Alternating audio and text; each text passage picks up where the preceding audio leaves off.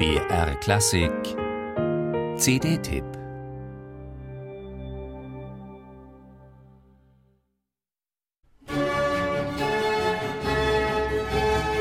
Ob der römische Kaiser Titus wirklich so milde war, wie antike Historiker behaupten, sei dahingestellt. Fest steht, dass er seit Metastasios Libretto La Clemenza di Tito als Herrscherideal der Aufklärung galt, mit dem sich europäische Fürsten nur allzu gerne identifizierten. An die 50 Vertonungen gibt es, eine der letzten stammt von Mozart.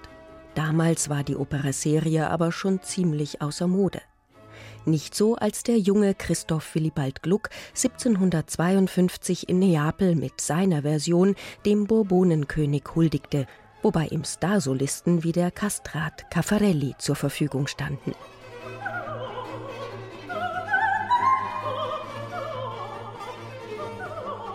Natürlich wusste Gluck, was er dem italienischen Publikum und Caffarellis geläufiger Gurgel schuldig war.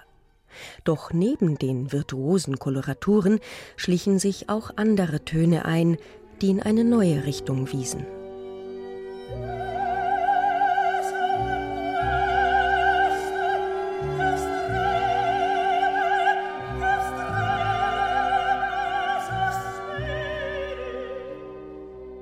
Solche Stellen verstörten die Neapolitaner derart, dass sie die Partitur einer musikalischen Autorität wie Francesco Durante vorlegten, der dazu meinte, ob diese Stelle falsch oder richtig ist, kann ich nicht sagen.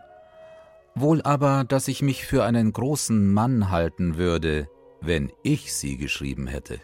Das fand auch Gluck, denn er übernahm diese Arie 25 Jahre später in seine Iphigenie en Tauride.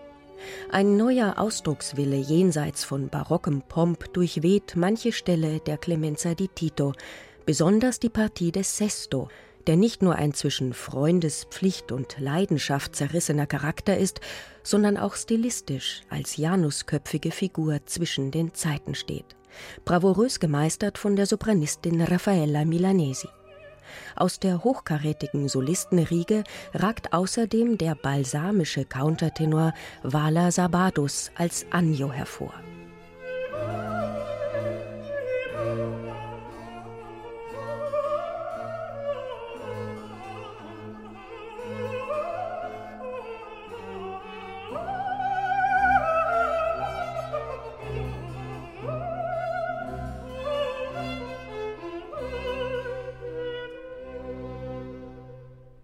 Die dynamische, kontrastreiche und fein instrumentierte Musik ist bei L'Arte del Mondo und Werner Erhard jederzeit in besten Händen. Eine Weltersteinspielung, die erfahrbar macht, wo der Weg des großen Opernreformators begann und natürlich spannende Vergleichsmöglichkeiten mit Mozarts Clemenza eröffnet. Dieser musikalisch nicht immer milde Titus ist jedenfalls ein gelungener Geburtstagsbeitrag.